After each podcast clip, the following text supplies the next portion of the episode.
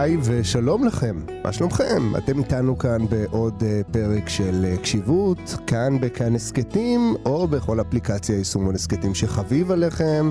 Um, וכשאני אומר אנחנו זה כמובן אני, רז חסון, שלום, מה איתכם? וסמדר יהודה גזית, פסיכולוגית קלינית המשלבת מיינדפולנס במרחב הטיפולי. היי סמדר.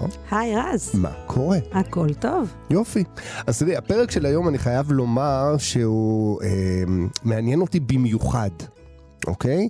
מעניין אותי במיוחד כי כמו כל אדם אה, בגיל העמידה, את יודעת, גופים מתחיל אה, לדאוב מפעם לפעם, כן? אני מגלה עוד איזה מפרק שכואב לי, עוד קרחצים בגב, עוד פה, עוד שם. עוד צעיר קוטר. זהו, אני, את יודעת, אני בדרך לשם, אני כבר הולך ומתפורר. ולמי שעדיין לא הבין שום דבר מההקדמה הזו, אנחנו הולכים לדבר על מיינדפולנס, עד עכשיו דיברנו על ה mind, והיום אנחנו ממש מגשרים, כן? בונים מעין גשר שמחבר בין המיינדפולנס לבין הפיזיות של הגוף. אה, בדמות נניח של כאב פיזי, איך באמת יכולים, אם בכלל, ועד כמה זה יעיל, להשתמש במיינדפולנס אה, כדי להתמודד או לטפל בכאב פיזי אמיתי, מוחשי, של ממש. וכשאת אמרת לי, אה, מה אתה אומר, בוא נדבר גם על כאב פיזי, זה הדליק לי איזושהי סצנה מאחד הסרטים אולי שאני הכי אוהב, כן, שאני יכול לראות אותו עד בלי די, Fight אה, Club, כן, מועדון קרב. יש שם איזושהי סצנה שהוא כזה... אה, מחשל אותו, כן? טיילר דירדן מנסה לחשל את, ה, את הגיבור, את אדוארד נורטון, והוא יוצר לו מעין קביעה על היד, כן? בהפתעה מוחלטת. והוא מתחיל אה, ליצור, כן, איזושהי קביעה כימית וכולי, והוא כל הזמן מנסה לתרגל, תוך כדי שההוא תופס אותו מהיד ואומר לו, לא, אתה תתמודד עכשיו עם הכאב הזה. והוא מנסה לחשוב ואומר, I'm going to my happy place, I'm going to my... Uh, אני, אני לא זוכר איך הוא אמר את זה, אבל הוא ניסה כל הזמן להתנתק, וככל שהוא ניסה להתנתק, um, הבחור השני נורא התעצבן ואמר לו, תעזוב את כל החרא הזה. אתה תהיה כאן עכשיו ותתמודד עם הכאב הזה. שום uh, טכניקות של uh, בריחה והדחקה ועניינים, תהיה פה עם הדבר הזה, ואתה תראה ש... שאתה תוכל להכיל את זה. ואז באמת הוא הגיע למצב שזה כואב לו כאבי תופת, כן? רואים את החומצה ככה, מעכלת לו את האור, והוא פשוט באמת מגיע למצב שהוא מתבונן בה, זאת אומרת, מת, נקרא לזה מתייחד עם, ה, עם, עם מה שקורה לו באותו רגע, ורק אחרי שזה קרה, אז uh, הוא שפך על זה משהו וגרם לכל הסיפור הזה פחות או יותר uh, להיעלם. אבל זה היה איזשהו שיעור, זאת הייתה סצנה שבעצם, uh, אני זוכר בצעירותי כשצפיתי בה, היא בעצם לימדה אותי ש... להיות עם הכאב ולהתבונן בכאב ולהיות איתו באותו רגע, זה לפעמים אופציה. זאת אומרת, מאשר להגיד, רגע, אני אעסיק את עצמי בדברים אחרים, ואולי לא באמת כואב לי, ואני אשכח מזה, ואני לא ארגיש את זה, וכולי. ופה אני שואל אותך, בתור גורו המיינדפולנס של אה, תאגיד השידור הציבורי, האם מה שהיה שם, האם אותה סצנה, האם היא סצנה בכלל ש... שמקורה במיינדפולנס? האם היא סצנה שמבוססת מיינדפולנס בכלל? שאלה נהדרת. אני, אני חושבת שיש בתוך הסצנה הזאת שתיארת המון דברים שרלוונטיים לשיחה שלנו ולחיבור של מיינדפולנס אל כאב פיזי. אבל אני אתחיל דווקא מהשאלה ששאלת, האם זו דוגמה למיינדפולנס אה, כנתיב אה, התמודדות עם כאב? ואני אענה על זה שאני בספק, כי התשובה לשאלה מונחת בכוונה.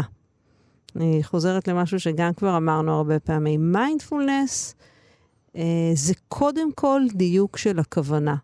האם הכוונה היא להיות בתשומת לב ערה למה שקורה רגע אחרי רגע?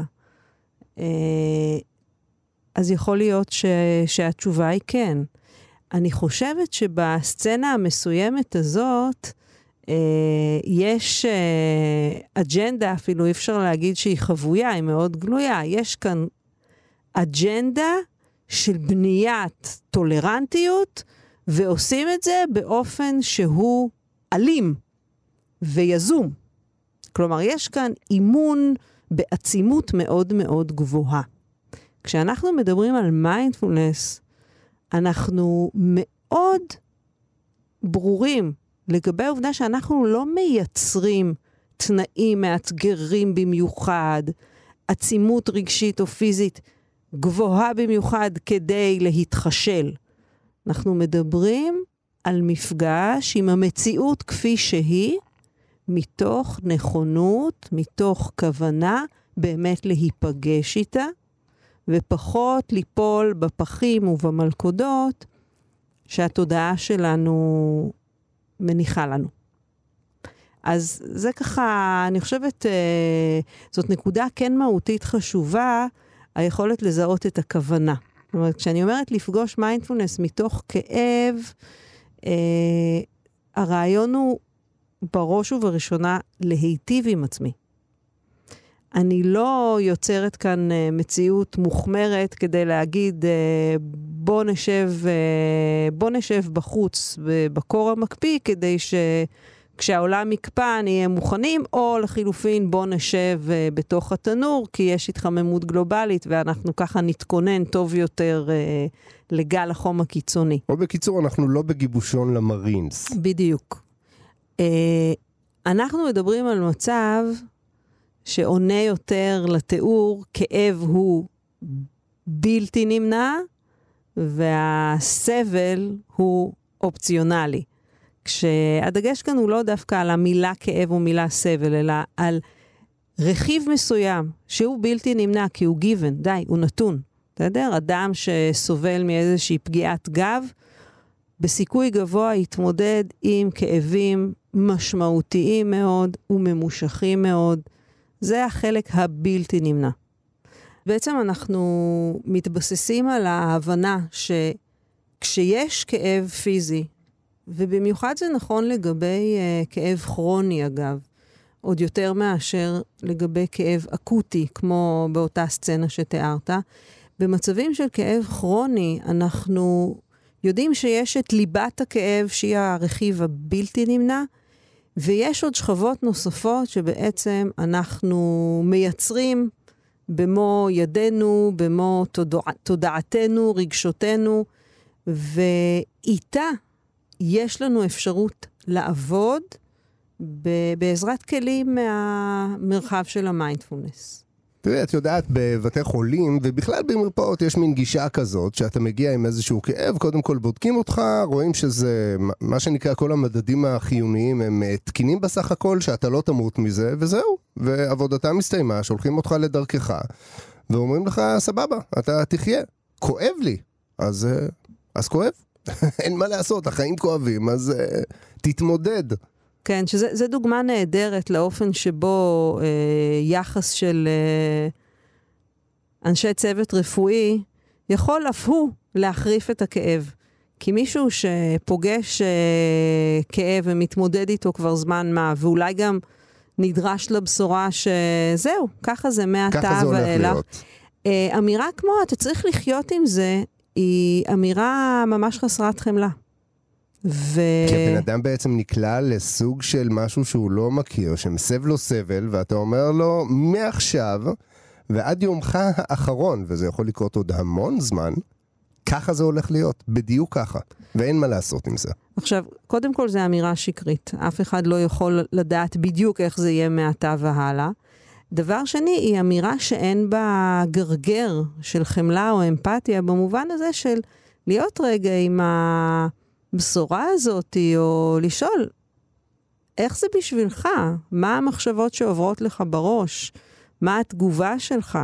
או אפילו האפשרות שמי שמבשר לנו בשורה כזאת, אה, יכול אה, להניח יד, ובכך בעצם אה, להרחיב את, uh, את המגע הבין-אישי אל מעבר לבשורה הקשה עצמה. אבל יש מספיק מצבים שזה לא מגיע ברגע אחד מסוים, אלא אדם מגלה בהדרגה שזהו, שהוא תקוע עם איזשהו כאב שהוא צריך לחיות איתו. Uh, ויש לנו מה להציע מעבר לאמירה האומללה הזאת, טוב, בעיה שלך, אתה צריך לחיות עם זה. ואנחנו, אני חושבת ש, ש, שנוכל לתמצת את מה שיש למיינדפולנס להציע בהקשר הזה, ולומר שמיינדפולנס מציע לנו סוג אחר של מפגש עם הכאב של עצמנו, שהוא מאוד מאוד שונה מהנטייה האוטומטית. כן, אבל למה לי להיפגש עם הכאב כשאני תמיד יכול גם לא להיפגש עם הכאב, למשל, כן? אה, את יודעת, כשאנחנו היינו ילדים, או כשאני הייתי ילד, ועד היום זה רץ ב... את יודעת, אתה שומע את הסיפורים האלה בתוך uh, המרפאה של האחות שלוקחת בדיקות דם וילדים קטנים נכנסים. אומרים להם בואו תחשוב על הגלידה שאחרי, ובואו תחשוב איך היה לך כיף אתמול בים. זאת אומרת, כל הזמן זה להבנות איזושהי הסחת דעת ענקית, שכל כך נהיה בתוכה, שבכלל לא נרגיש מה קורה לנו עכשיו. אז אם העניין הזה עובד לי, למה לי לפגוש כאב עכשיו? למי זה טוב? למה? חד משמעית, רז, אם ההסחה עובדת לך, תדבוק בה, ואל תתעסק עם השטויות האלה של המיינדפולנס. סגרנו? עד שלא אמרתי אל תתעסק בשטויות האלה של המיינדפולנס, הייתי בטוח שאת רצינית. כאילו שאת אומרת לי, תשמע, יש אנשים שיכולים, את יודעת, בהסחות דעת. באמת להימלט מכל כך הרבה, את יודעת, מצבים כאובים באמת. ואם זה עובד בשבילם, אז, אה, אז כאילו, למה לא? אבל... אז תראה, אני, אני חושבת שאם זה היה עובד אה, לאורך זמן, זאת אומרת, אם זה היה פתרון אה, בר קיימא, אז... אה... רופאים היו רושמים מרשם להסחת דעת. כן, ו- וגם פחות היה צורך במיינדפולנס הזה. אני חושבת שחלק ניכר מהצורך במיינדפולנס יושב על ההכרה בכך שההסחות עוזרות עד גבול מסוים, והן לא יכולות לעמוד כפתרון יחיד ובלעדי למכאובים שלנו, לא למכאובי הגוף ולא למכאובי הנפש. אה, כמו שאמרנו ממש מזמן, כשהתחלנו לדבר על מיינדפולנס, אנחנו מציעים עוד אפשרות. היא מרחיבה את האופנים שבהם אנחנו יכולים לפגוש אי נחת, וזה, בוא נגיד, בצד הרך של הסקאלה, ועד כאב ואובדן ואבל בצורה החריפה שלהם. אני חושבת שאנחנו מחפשים איזון שהוא מאוד אינדיבידואלי בין הסחות לבין מפגש עם המציאות. יותר מדי מכל אחד מהקצוות בדרך כלל לא מיטיב, אבל לנסות לעמוד רק בקצה אחד, אולי הנזירים, המלומדים והמתורגלים מאוד מאוד מאוד עומדים על הקצה של המיינדפולנס, אבל בוא נגיד שלנו, היושבים באולפן והמאזינים לנו בחוץ, זאת לא אופציה ממשית. אנחנו רוצים להרחיב קצת את ההבנה שלנו לפרזה הזאתי, מפגש עם כאב, התמודדות עם כאב, נסיעה של כאב, דרך הנתיב של המיינדפולנס. ומה שמאפיין אותה זה קודם כל, אני חושבת, איזושהי ערות. להיות אה, ער, לא רדום, לא מאולחש, ובמגע... להיות mindful. להיות mindful, להיות במגע עם החוויה הישירה, באופן שמוכן לפנות אליה, ולא רק להפנות אליה את הגב, באופן שמוכן להכיר בה, ולא רק לצעוק, זה עוד שנייה יעבור, זה עוד שנייה יעבור, כמו בחדר האחות בבית הספר. שאגב, אני חושבת שרובנו משלמים גם מחיר מסוים היום, כי הורגלנו שכאב זה דבר איום ונורא וצריך לברך ולברוח ממנו ולחשוב על הגלידה ולחשוב על ה happy place, ו... ופחות לימדו אותנו שאפשר לפגוש כאב. וככל שנפגוש אותו סמוך יותר לחוויה עצמה, בדרך כלל הוא יהיה הרבה פחות נורא מאשר כשכבר בנינו עליו את כל המגדלים המנטליים, מחשבות ורגשות והרגלי התנהגות.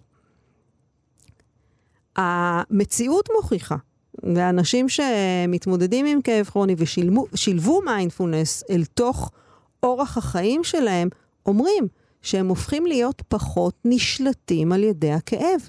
דרגות החופש שלהם, בתוך המגבלות הממשיות, דרגות החופש שלהם גדלות, מתוך זה שהם משנים את מערכת היחסים שלהם עם הכאב. כלומר, אם מערכת היחסים האוטומטית היא כזאת שאני מנסה להכחיש שכואב לי, עד שאין לי ברירה, ואז אני כועסת וזועמת ומאוכזבת מהגוף שלי ומעצמי ומהעולם, ובדרך כלל גם מנסה להילחם בזה באופן חזיתי של להגיד, אה, כאב לא יעצור אותי ואני אלך עד הקצה. לרוב מגיעה הקריסה, המנגנון הזה כושל, ורבים האנשים ש... ששמעתי ופגשתי שאומרים, ובנקודה הזאת התחלתי ככה להטות אוזן אל uh, דברי, uh, דברי החכמים הבודהיסטים שמציעים אלטרנטיבה שונה לגמרי. אוקיי, okay, אז הדחקה אנחנו מכירים. אוקיי, okay, אנחנו יודעים איך לבנות uh, הסחות, uh, ויודעים איך uh, לחמוק מהמציאות, במיוחד אם היא uh, מכילה כאב, אבל מיינדפולנס, מה הוא יכול להציע לנו כאן? כי בעצם אה, הרבה פעמים מיינדפולנס אומר לנו בואו תפגשו סוג של קושי. עכשיו קושי זה משהו שברגע שבאמת הוא קצת גדול עלינו, אנחנו תמיד יכולים ללחוץ על כפתור החירום ולעבור להסחה המושלמת. כאב פיזי הרבה פעמים לא מאפשר לנו לעשות את החיתוך הזה בצורה כל כך מיידית. אז מה מיינדפולנס באמת מציע לנו כשמדובר באיזשהו כאב פיזי? שברוב המקרים אנחנו לא, לא שולטים בו, אנחנו לא יכולים לווסת אותו, אלא אם כן יש לנו את המכשיר הזה, את יודעת שאנחנו יכולים פשוט לטפטף לעצמנו עוד מורפיום ואז לצלול לעולם שכולו טוב.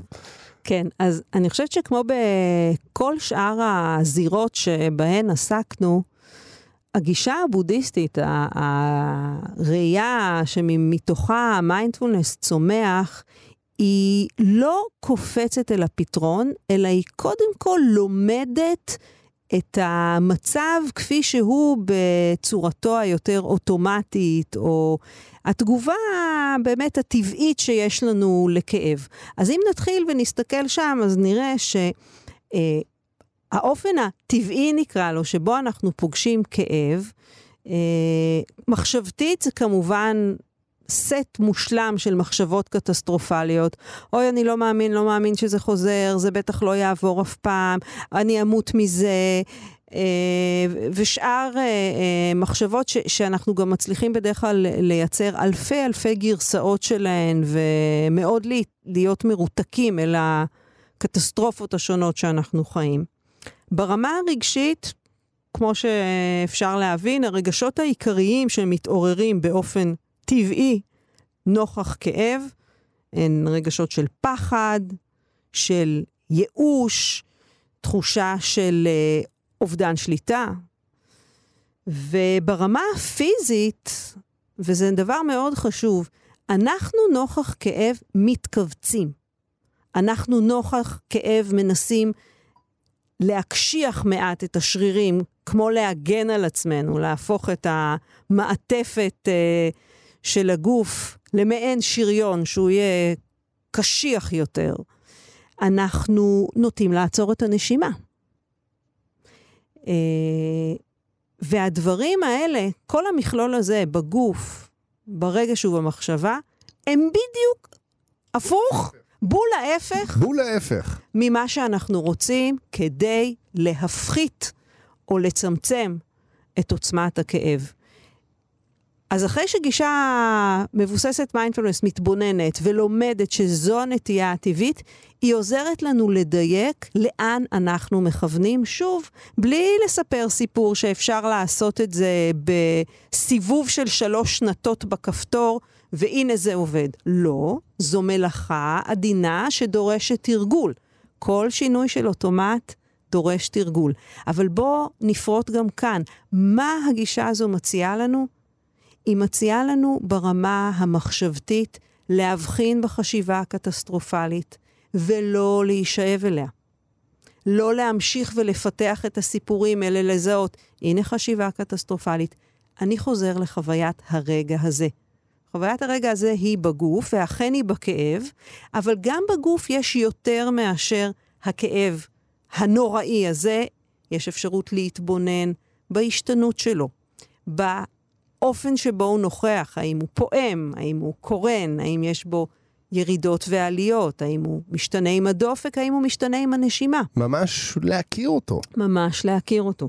ברמה הרגשית אנחנו מדברים על האפשרות לזהות את הרגשות, פחד וכעס, לתת להם להיות, ושוב, להניח למה שנוטה ללבות אותם, הרבה פעמים זה הדיבור הפנימי, ולדבר גם אל עצמנו בחמלה. זה ברור שאתה כועס כרגע, זה ברור שאת מתוסכלת נורא. הנה התסכול, ואם אני יכולה עם הנשיפות הבאות, קצת להרפות ממנו. גם מתוך ההבנה שהוא לא מסייע לי בח... בהתמודדות עם הכאב, אלא להפך. ובמישור הפיזי, ואני חושבת שאלה נקודות מפתח, למרות הנטייה להתכווץ ולהתקשח, אנחנו רוצים ללמוד לתרגל הרפייה. להרפות סביב הכאב, הרבה פעמים זאת תהיה הפרזה. להרפות את כל מה שאיננו האזור הכואב, והרבה פעמים בעקבותיו אפילו האזור הכאוב יוכל להיעשות טיפה יותר אפוי. כשיותר אפוי, פחות כואב, כשיותר אפוי, זרימת כל החומרים הדרושים טובה יותר, ובראש ובראשונה, הנשימה. האפשרות להרפות מחזירה גם את הנשימה על המצב הטבעי שלה, מעלה את החמצן, מורידה את ה-CO2 שנוטה להישאר בגוף דווקא כשאנחנו עוצרים את הנשימה ומתכווצים. כל אלה מייצרים סביבה שבה הכאב פחות דומיננטי. האם הוא פחות דומיננטי בפרומיל, באחוז, בעשרה אחוז? אנחנו צריכים לבדוק ולהתנסות בזה. אבל ללא ספק, הדברים שאני אומרת, הם נלמדו והוכחו ונחקרו על ידי אנשים שאכן מתמודדים עשרות שנים עם, עם כאבים אה, מאוד מאוד משמעותיים. אני אגיד לך משהו, שאחד הזיכרונות שיש לי אה, כילד, כי הייתי ילד כזה, לא, לא הייתה לי איזו מחלה אה, קשה מיוחדת, אבל אה, יופי, הייתי ילד... יופי, טוב שכך. כן, הייתי אבל ילד מין אה, חולני כזה, מה שמגדירים, כן? מדי פעם, אה, בוא נגיד, קופת החולים ובית החולים לא היו זרים לי אה, כל כך.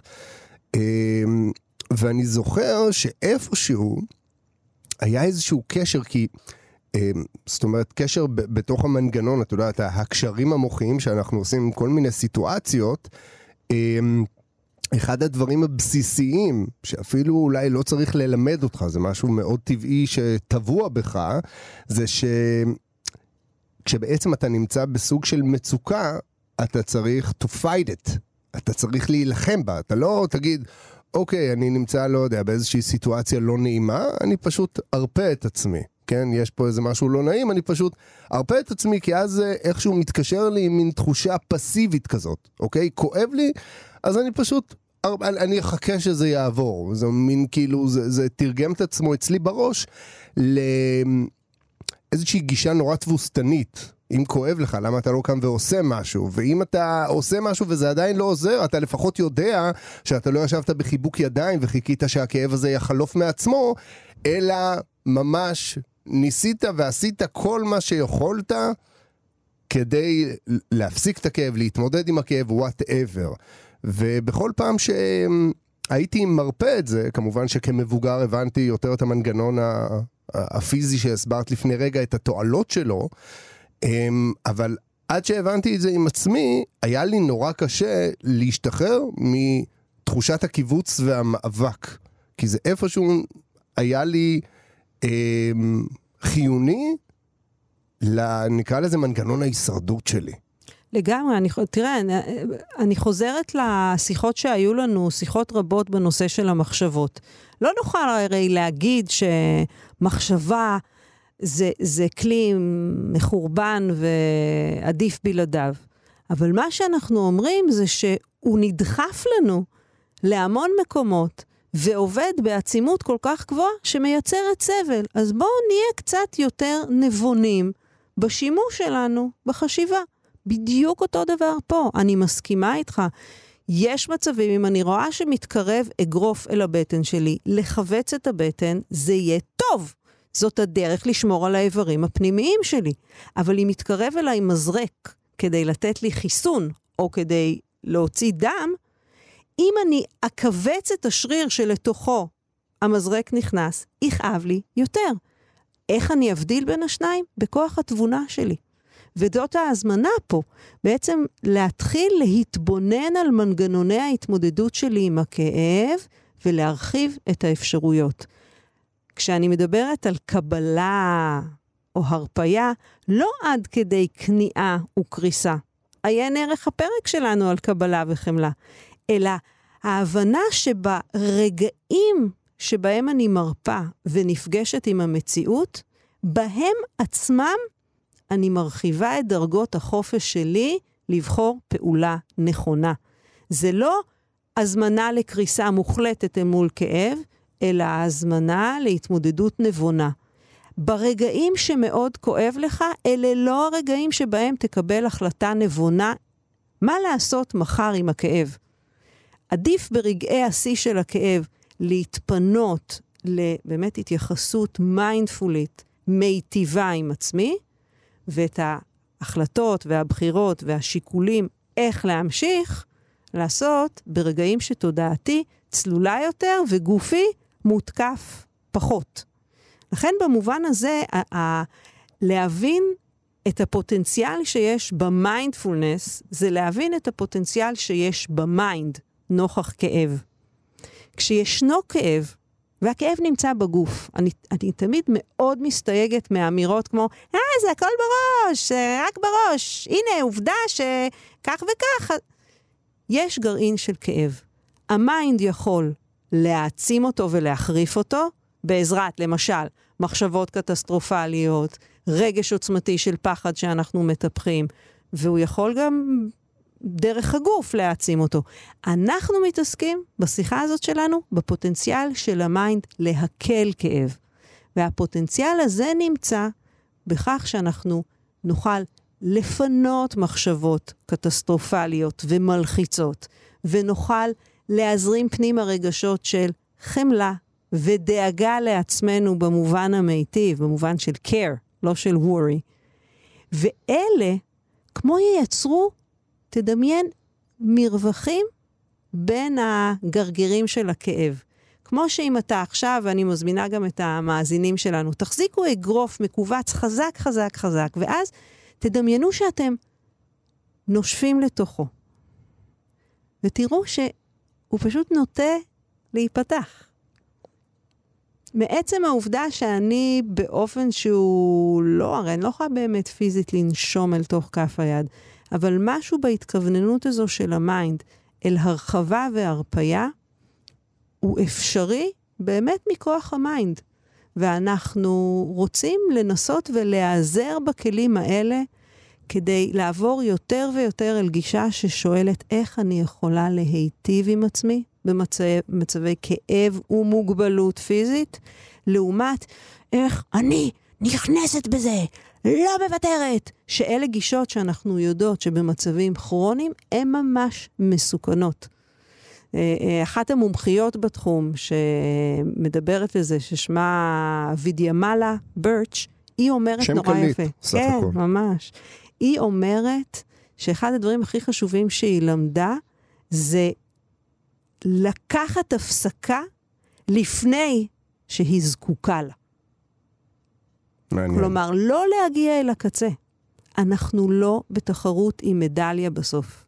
כשעובדים עם כאב, כשעובדים עם, עם מצבי התשה, צריך לעבוד בדיוק, בדיוק של הכמות של המאמץ והכמות של האנרגיה.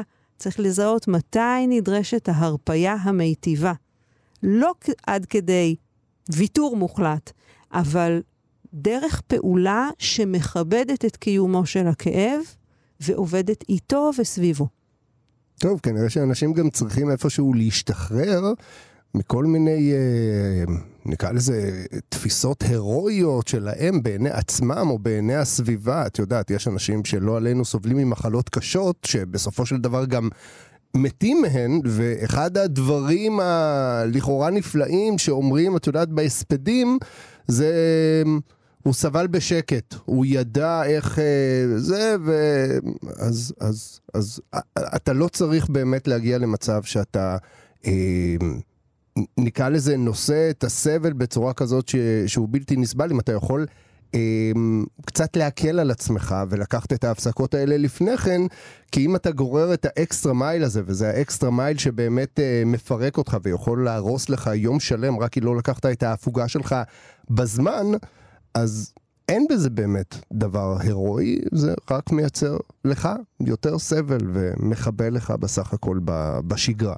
נכון מאוד, ואני אוסיף ואגיד, דיברנו כבר בעבר על כך שקצת קשה לנו לראות את המוגבלות שלנו. גם המוגבלות בשליטה שלנו בעולם, והמוגבלות של הידע שלנו, וגם קשה לנו מאוד uh, לגלות את המוגבלויות של עצמנו, לראות שאנחנו לא כמו ההוא, או לא כמו ההיא, או לא כמו שדמיינו. ותרגול של מיינדפולנס הוא נתיב שמסייע לנו להתפייס גם עם זה. וכאב הרבה פעמים קשור למפגש לא נעים עם, עם המוגבלות, עם הכאב. טוב, אז סיכמנו שהכאב הוא לא רק בראש. נכון. הכאב הוא לגמרי פיזי, ויש לנו אפשרות פשוט עם ה mind להיות שם עם הכאב. טיפה להפחית את השכבות הנוספות. אוקיי, אז זהו, את יודעת, כשאני כשאני מדמיין באמת מיינדפולנס והתמודדות עם, אה, נקרא לזה, אתגרים פיזיים עד כדי כאב, אני נזכר בכל הסרטונים האלה על נזירים ששוכבים על מסמרים ועל אה, גחלים אה, לוחשות ועל זכוכיות וכל מיני דברים, ו... שבאמצעות סוג של mindset או משהו כזה, הם פשוט צולחים את האתגר הזה. אה, במינימום כאב לפחות כלפי חוץ, יכול להיות שבפנים הם צורחים את החיים אז, שלהם. אז למען אה, הסר ספק, אה, הנזירים האלה מייצגים אה, באמת אה, זרמים מאוד מאוד קיצוניים במזרח, שמחזיקים אה, בעמדה סגפנית, שמאמינים בכוחה של הסגפנות. ולמען האמת ההיסטורית ולמען דיוק הכוונה שלנו, נזכיר שגישתו של הבודה, שבדק גם את דרך הייסורים והסגפנות, הייתה דרך האמצע. זה המענה.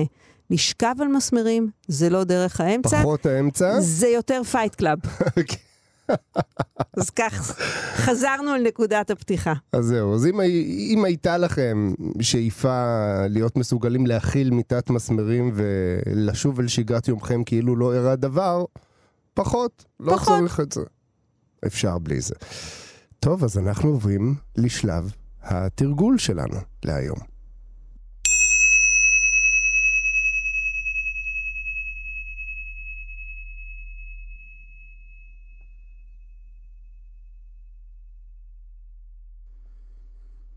אז ניקח לנו כמה נשימות עמוקות, נחוש את האוויר, ממלא את הגוף. מאפשר לנו לחדש את התקשורת עם הגוף ולבחון מה ישנו כרגע. האם אנחנו מזהים אה, מוקדים של אי נוחות,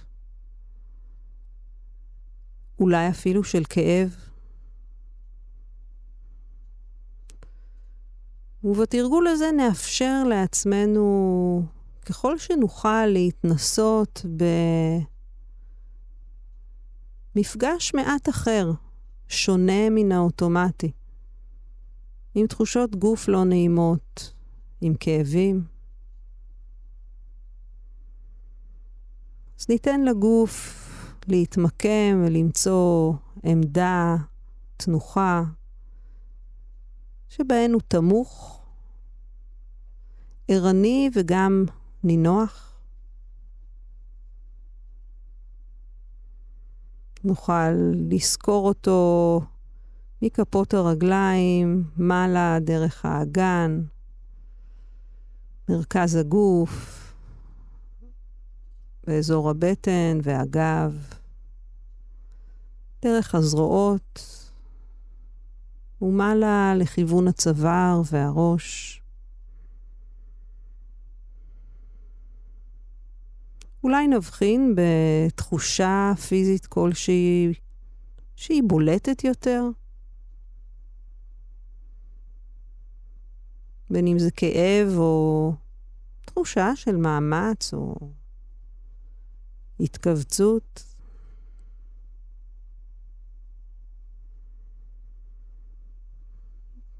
ועד כמה שזה מתאפשר, ניתן לנשימה כמו לזרום אל אזורי הגוף השונים.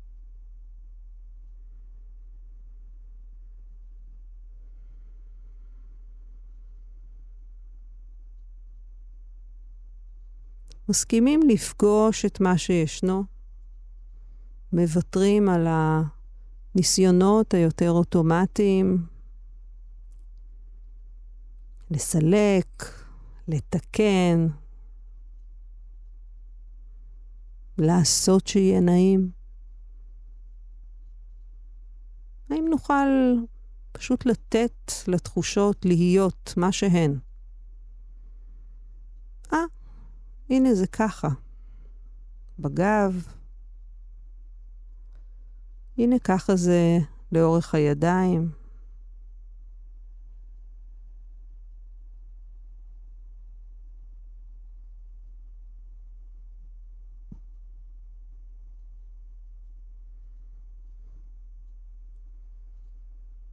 נחזור אל הנשימה.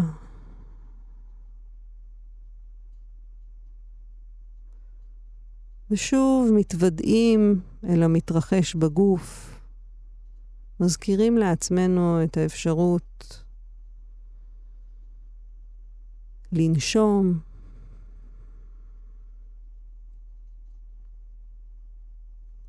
להרפות.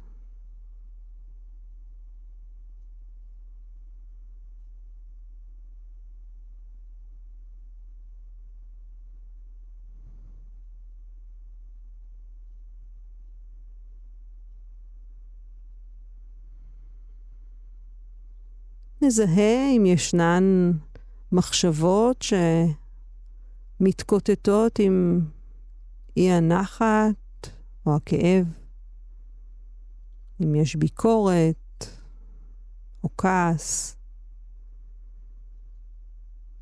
או אולי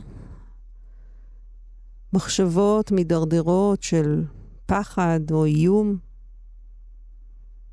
שלעיתים נקשרות אל תחושות גוף שהן חריגות או פחות נעימות? האם נוכל לראות את המחשבות, לסמן אותן ככאלה? ולחזור לעגון בציר הנשימה.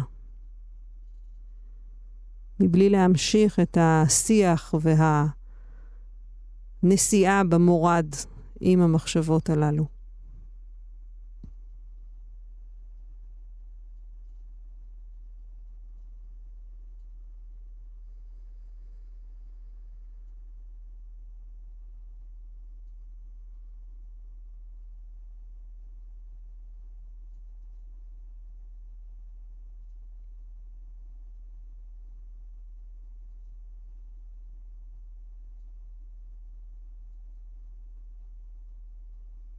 נותנת לעצמי לחוש.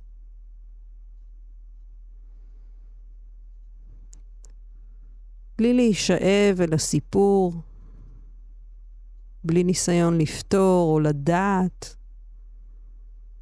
ברגע זה, זו התחושה. ואני נותנת לעצמי לחוש אותה. ערה לרגשות, ערה למחשבות, וכמיטב יכולתי מניחה אותן ושבה לצוף על הנשימה הבאה.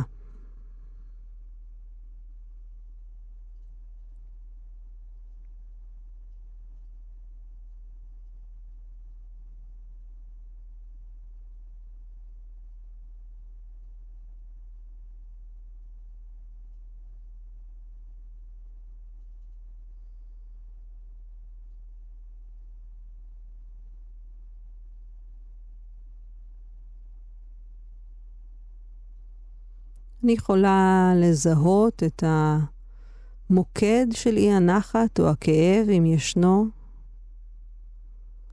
ולבדוק את האפשרות לנשום סביבו, לרכך ולהרפות את הסביבה הגופנית.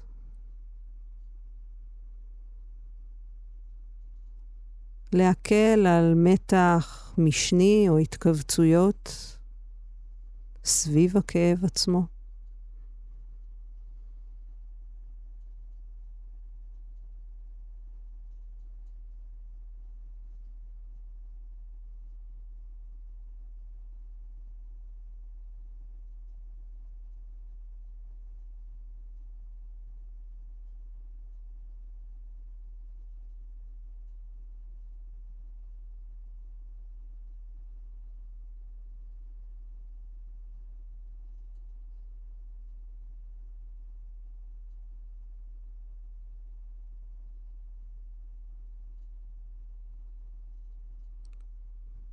לפעמים נזהה שאנחנו חושבים על הכאב, כמה זמן הוא יימשך, האם הוא יעבור, מתי.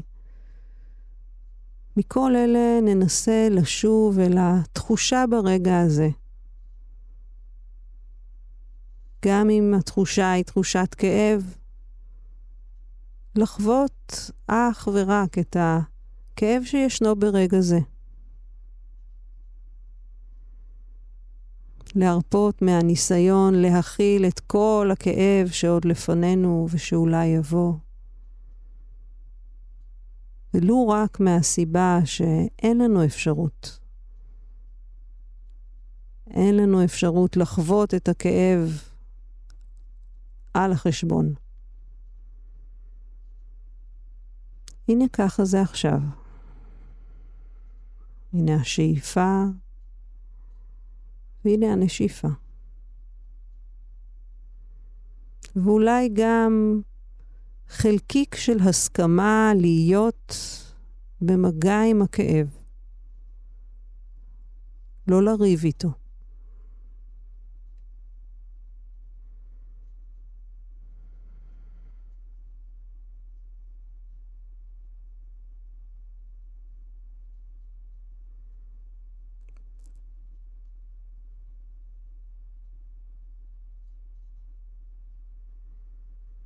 לבדוק מה נוכל שוב להרפות. אולי את מפרקי הלסתות, או חגורת הכתפיים. אולי נוכל להרחיב את המצח, או את אזור הבטן והאגן.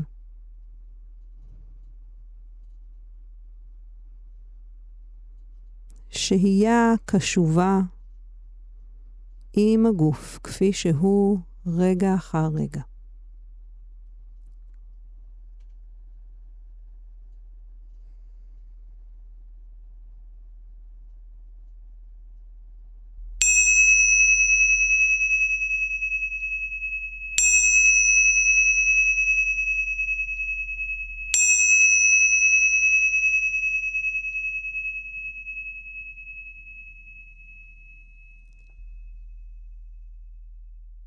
טוב, אז הנה, התרגול הזה אפילו קצת עשה לי חשק, את יודעת, סוג של ציפייה לכאב הבא. מתי יכאב לי עוד פעם איזה משהו כבר, כדי שאני אוכל uh, לתרגל את זה בתוכו.